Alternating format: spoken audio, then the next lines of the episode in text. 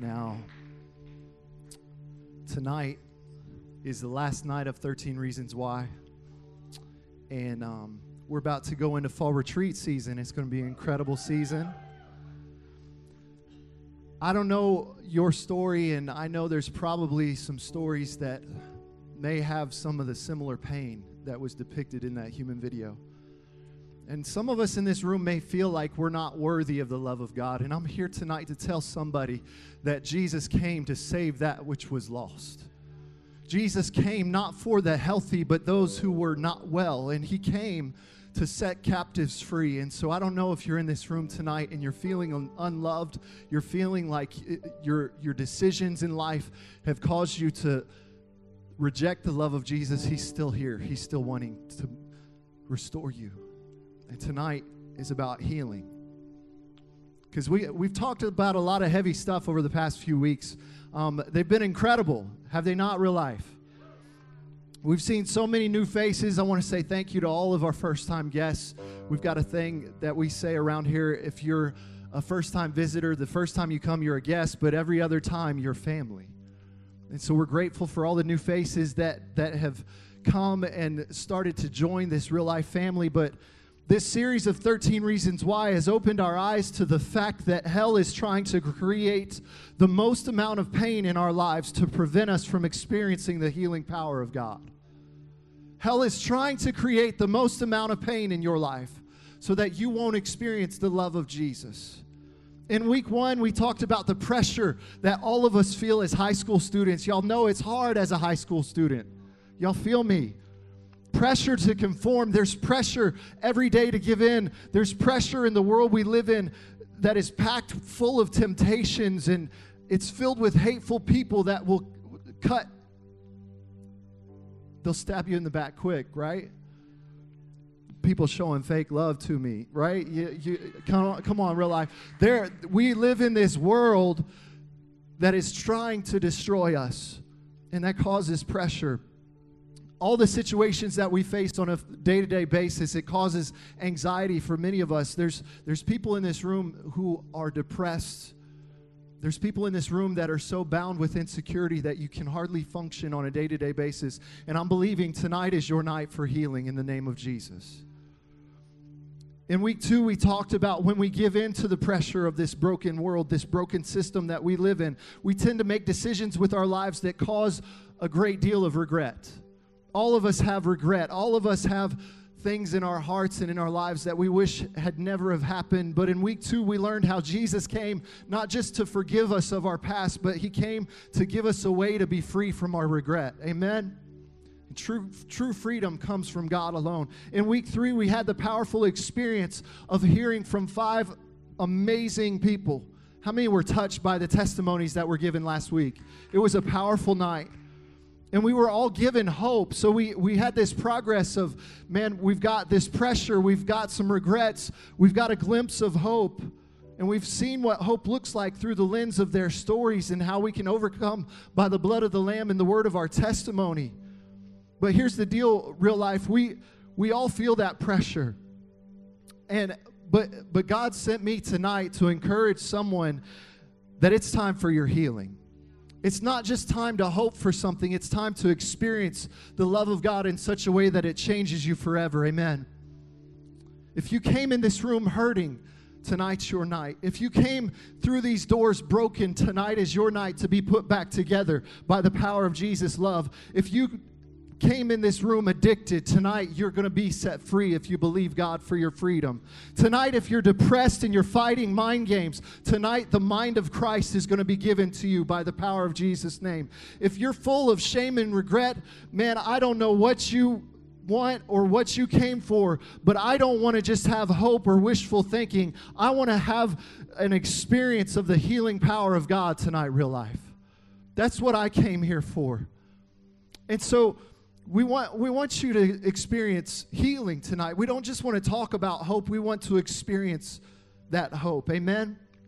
Healing comes from the grace of God, and the process of healing continues from what you choose to do with that grace. Amen? We, we're given grace, but we also have a choice of what to do with that. I've, I've always been intrigued with medicine. Um, I know that God has placed a calling on my life to pastor and be a mouthpiece of His Word, but I've always believed, and I talked with my wife about this, if God didn't call me to pastor people, I believe I would be in the medical field because it's helping people.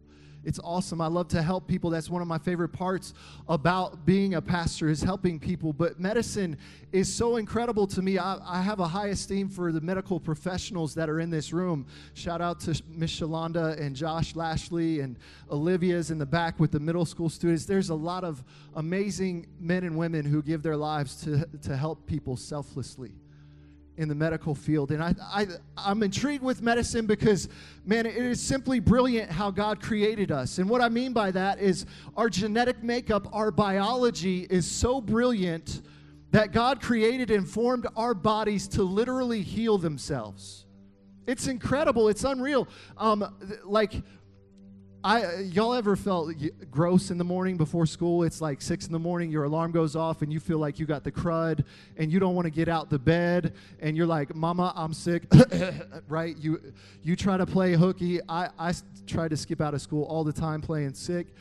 And you know what? Have you ever had that day where you just feel like crud, but when you actually just force yourself to get up and get in the shower and go about your routine, as you get to about lunchtime, you actually feel just fine? You ever experienced that before? That's the amazing brilliance of how God created your body to heal itself. But here's the responsibility that I want us to, to see tonight. If we cut ourselves and we don't clean the bandage or the wound, it gets infected, right? So our body's created to heal ourselves, and many times the supernatural parallels the physical. So like many times God gives us freedom, He gives us health, He gives us forgiveness, He gives us the grace of God, but if we don't do anything with it, then it doesn't do anything to heal us. If we, I, I had this yesterday with my two, three-year-old son. Um, if all we do is eat from the McPick two menu, can I get a hot, praise the Lord for that extra value menu. If all we eat is those two double cheeseburgers for two fifty every day of our life, man, you are going into cardiac arrest before the age of forty-five. You got to do something with the body that you've been given. You've got to do something with the grace that, of God. And many of us, we've spent so much time living under pressure, so much time living in regret, hoping things would get better, but tonight God, God wants to give you healing. But you got to go for it. You want to, you got to do something with the grace that's available to you. We can't sit back and expect God to heal us without doing something ourselves. Does that make sense, real life? See, healing is a process, and God always allows us to play an important part in that healing process. He allows you and I to take, to participate. He gives us a free will. He doesn't force us to do anything. And in a lot of ways, the physical parallels the supernatural, like um, working out, for example. I, your youth pastor enjoys to stay physically fit, praise the Lord. Um, so I, I try to every day do something physical because, y'all, I don't want no dad bod. I'm, I'm sorry. I'm trying to, to look good for my wife because she is smoking hot.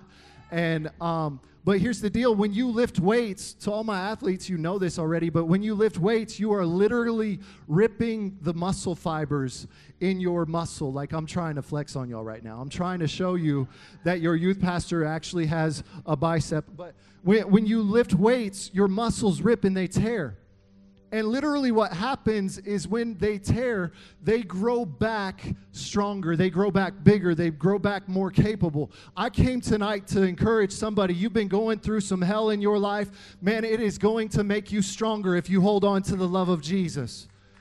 If you if you go after the healing that God has for you, you can, you can be stronger at the other end of this tonight. Man, the one time when I was a little kid, it's another example of how incredible our bodies are and how they heal. Man, when I was little, I've got older brothers. How many of y'all, y'all have older siblings in the house? Y'all know you got to be careful as a young younger sibling because your older siblings will kill you, right? Okay, so my brothers are six and eight years older than I am, and um, one time I was real little, real small, and we were at the mall with my mom because she's good at shopping. She loves to do that, and um, so my older brother Eric was like, uh, just me and him. Mom was not paying attention, and he goes, "Man, if I catch you, I'm going to kill you." Like literally, if I get my hands around your neck, if I get my hands on you, they're going for your neck and you're dead. And I was a little boy. I believed him, and I'm running for my life. I'm like, I, I wanted to scream in this microphone, but I saved your ears. And and literally, I took off running because I believed him. And I was, man, I was like turning corners on a dime. It was awesome. I was sprinting because my little legs were small. He was a big boy, and he was about to catch me. And the next thing I know, I turn this corner.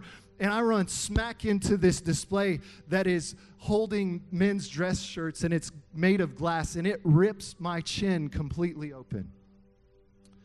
And it causes blood to just start gushing everywhere in that department store. And seven stitches later, it got the bleeding to stop for the healing process to begin. And, and I had to get a doctor to stitch me up for my body to get the rest that it needed to go through the process. I needed to do something to receive my healing. Another time, not too much longer after that, I was I was a church kid, so my brothers were actually playing with me in the church parking lot, and my oldest brother, Brian, y'all know that thing with little kids, how you grab their hands and then you start spinning them around, and they, they, they start, like, elevating off the ground. Well, two of my biggest dreams were coming true all at the same time because I was defying gravity because all I wanted to ever do was fly. And the second thing is all I ever wanted was for my big brother to play with me. And so, like, in this moment, I am literally spinning. I'm going higher and higher. I'm thinking, I'm, I'm on top of the world. Like, I don't know what I was thinking. I was little. It was a long time ago. But the next thing I know is my oldest brother, Brian, for the record, Brian Criswell, he, he let go of both of my hands. So in that instant, instead of being full of joy and full of bliss and enjoying my life, I was doing a backward Superman, and the next thing I knew, my face hit with full force on the concrete of that pavement, ripping my chin open once again, bleeding all over the church parking lot.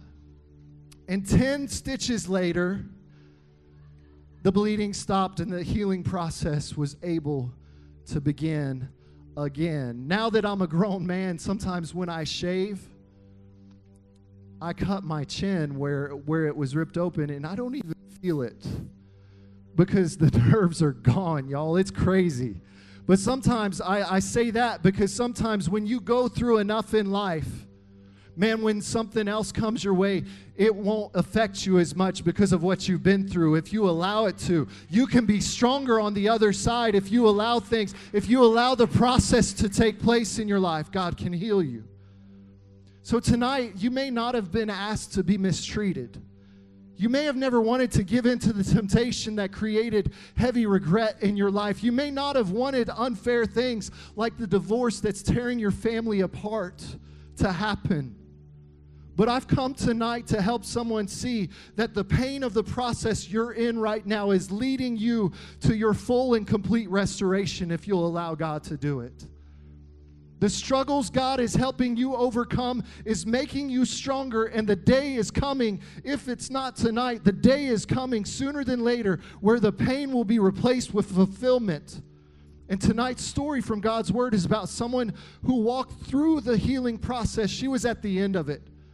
She had finished the healing process, and she came out better on the other side. It says this in the Gospel of Luke, chapter seven. It says, one, when one of the Pharisees invited Jesus to come and have dinner with him, he went to the Pharisee's house, and he reclined at the table, and a woman in that town who had lived a sinful life learned that Jesus was eating at the Pharisee's house, so she came with an alabaster jar of perfume. I want you to recognize that the, the scripture is very clear to label, label this woman a woman who had lived a sinful life that was in that town. This woman was once a thought.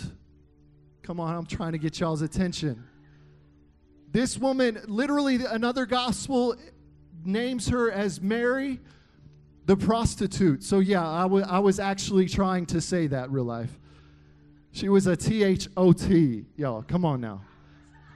Can I, sp- I'm not, I'm not going to say it in church, but I'm telling y'all, this was the type of woman she was. This woman lived a sinful life. She knew the pressure. She, she had this reputation that was full of regret. Her stuff was posted for the whole world to see it. She was the Hannah Baker of her school. Some of her sinful life was of her own doing, her own choices, her own mistakes. And some of her sinful life was because she didn't know how to handle the pressure. And she had a story and everybody knew about it. Everybody knew. But she still came because she knew Jesus was in the house. This woman shows us that God can turn our failure into fuel. God can turn our past into a, a fuel that drives us to the presence of God. She was on mission, and she didn't care what anyone else thought of her. Students, her courage should show us that true healing comes from growing a backbone and allowing yourself to actually feel.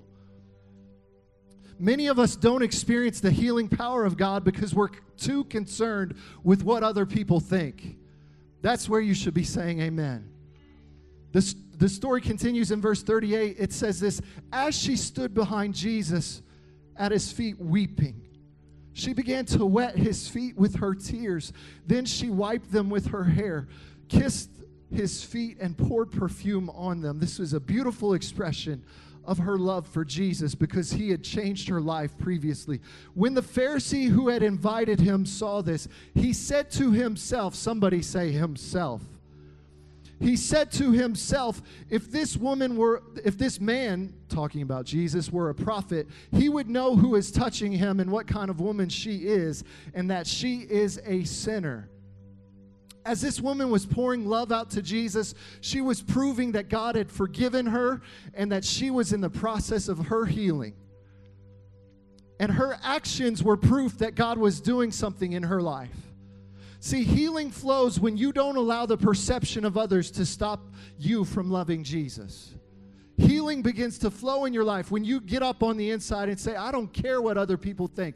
I don't care if people know what I've done in my past. That doesn't determine my future. I'm going to love Jesus with all of my heart. I don't care if y'all are going to talk over there. I'm going to worship right here because Jesus is in the house. I'm ready to love my God because of what he's done for me. That's when true healing and freedom begins to break free in our lives.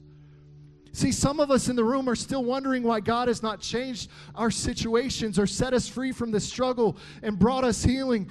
Man, we don't want to hear scriptures like in where Jesus said in Matthew ten thirty-three, where if you deny me in front of your friends, I will deny you in front of my Father. We don't want to hear those types of scriptures. And then we wonder, man, if you say the grace of God is so freely given, then why in the world am I not walking in my healing? Maybe it's because you haven't learned how to forget about anybody else but Jesus. And the moment you begin to do that is when the windows of heaven begin to open up and say, oh, that's my daughter right there. That, there's my son. I'm going to set them free right now because I see how much they love me in the midst of the struggle. Last week we communicated, we overcome by the blood of the Lamb and the word of our testimony. God gives us grace freely by that blood, but we have to play our part with our testimony. God wants to heal you, and he wants to give you the power that's available to be healed, but he also wants you to play a part and go after it in real life. You can't walk in your full healing without doing something with the grace of God. None of us deserve the grace of God, but the grace of God should have a lasting effect on our lives. It should change the way we live, where it motivates us to do something with it. See, this woman knew where Jesus was, and she went after him.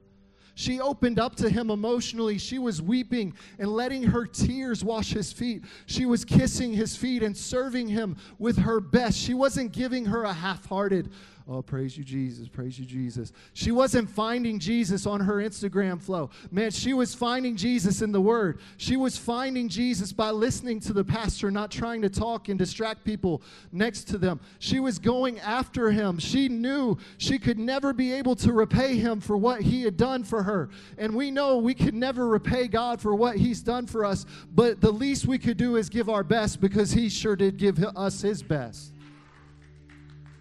See, this woman's story should teach us that bottling up our emotions can prolong our healing process. See, a lot of us, we're in this room and we want the healing power of God, but we're, we're too, oh, I don't know if I can do that. I don't know if I can show my real heart for the Lord. It's there. I've got a sensitive heart for the Lord, but if any of them find out, man, my uh, it's it's going to change everything, and I don't know if I'm ready for that. Can I tell you, if you don't learn to be sensitive in the presence of Jesus, it will prolong your healing process. Teen Challenge, don't prolong your healing process.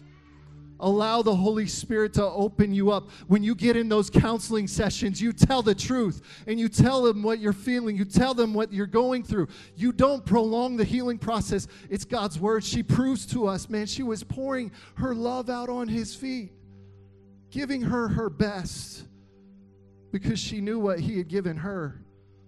Man, I've never had a conflict. That, listen to this. I've never had a conflict with my wife where bottling up and shutting down helped anything. Can I give a witness, y'all? There have been some times where I have not been the perfect husband. I have been in the doghouse. And I'm, I'm here to testify.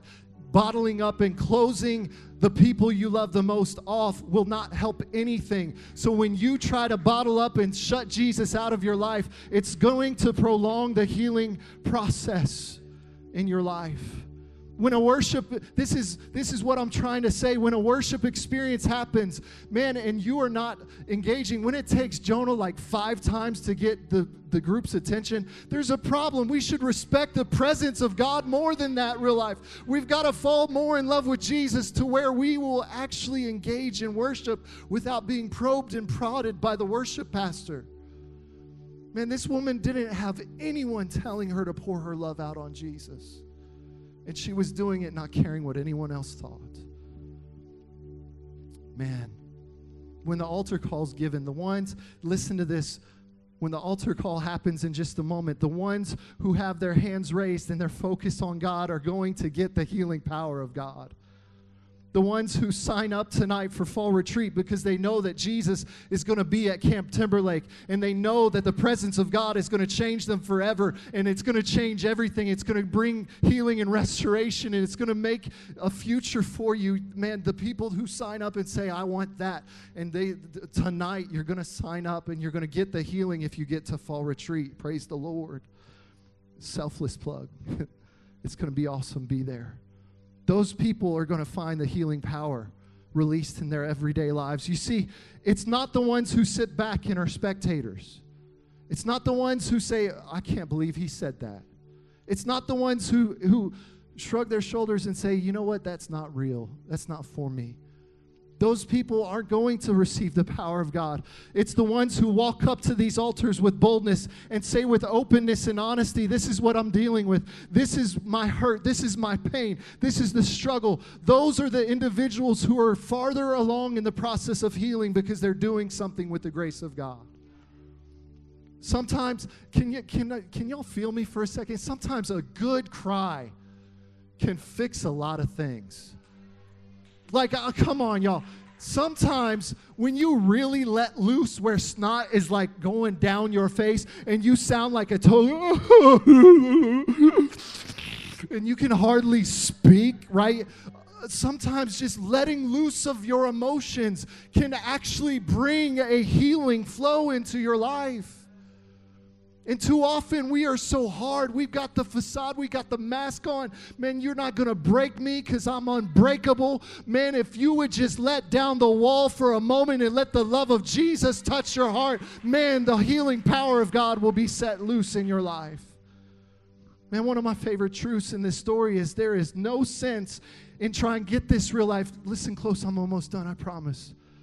Listen, the, one of my favorite truths in this story is there's no sense in trying to hide the pain you live with or the pain of your past because Jesus already knows about it. Why bottle it up? Why hold back from God when he already knows? The scripture said Simon said to himself, meaning not to anyone else in the room.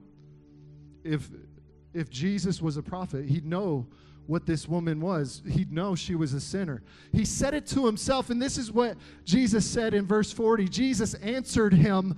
Even though he said it to himself, Jesus answered him because he knew already what she was going through. Simon, I've got something to tell you, boy. I, I think Jesus had some, some sassafras in his. I got something to tell you, son. You talk, because he was talking about Jesus' daughter. He said, I've got something to t- tell me, teacher. Two people owed money to a certain money lender. One owed him five hundred dollars. I'll switch the words there because it's current. five hundred dollars, the other fifty dollars. Neither of them had the money to pay him back, so he forgave the debts of both. Now, which of these will love him more? Simon replied, I suppose the one who had the bigger debt forgiven.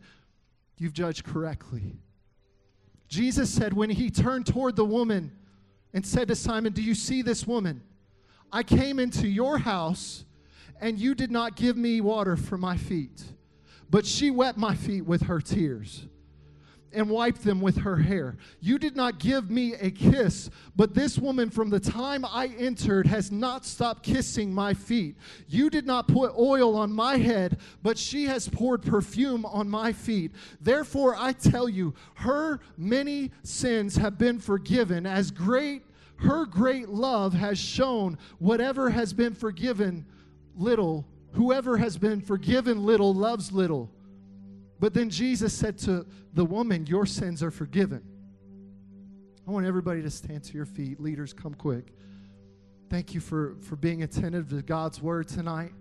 Thank you for being respectful in these last moments. No one talking, no one being a distraction right now. Every head bowed, every eye closed. God wants to forgive the unforgivable. He wants to love the unlovable. And here's the thing, if you've got a lot of need in your life for healing, that, that simply means you've got a lot of opportunity to love God. Man, if you've been through a lot of hell, man, God can rescue you from a lot of hell and cause a lot of blessing to flow in your life. Jesus was helping Simon and helping us to see that you can't give away what you don't already possess. You can't live in healing and wholeness without being first forgiven. And if you don't have the acceptance of Jesus, if you haven't accepted Jesus because you think you don't deserve it, it's im- impossible for you to give that love away to others. This is another version of a, a life principle in God's word. It's called reaping what you sow. And too many of us in this room have been living with forgiveness, but not living in freedom. Too many of us have been like Simon, and we've invited Jesus into our, our lives. We've invited him to come and spend a little bit of time with me on Wednesday night. But but we haven't yet poured everything out to him because we're not actually realizing how much he's given us, how much he's forgiven us. So I'm here to challenge somebody in the house. How badly you want to be in the presence of Jesus is a direct reflection of how much you have been truly healed. How much you want it is a direct reflection of how much you really believe it. And I'm here tonight to tell somebody in the room, you can have your pain relieved tonight through the flow of the healing power of God. Somebody in this room with every head bowed, every eye closed.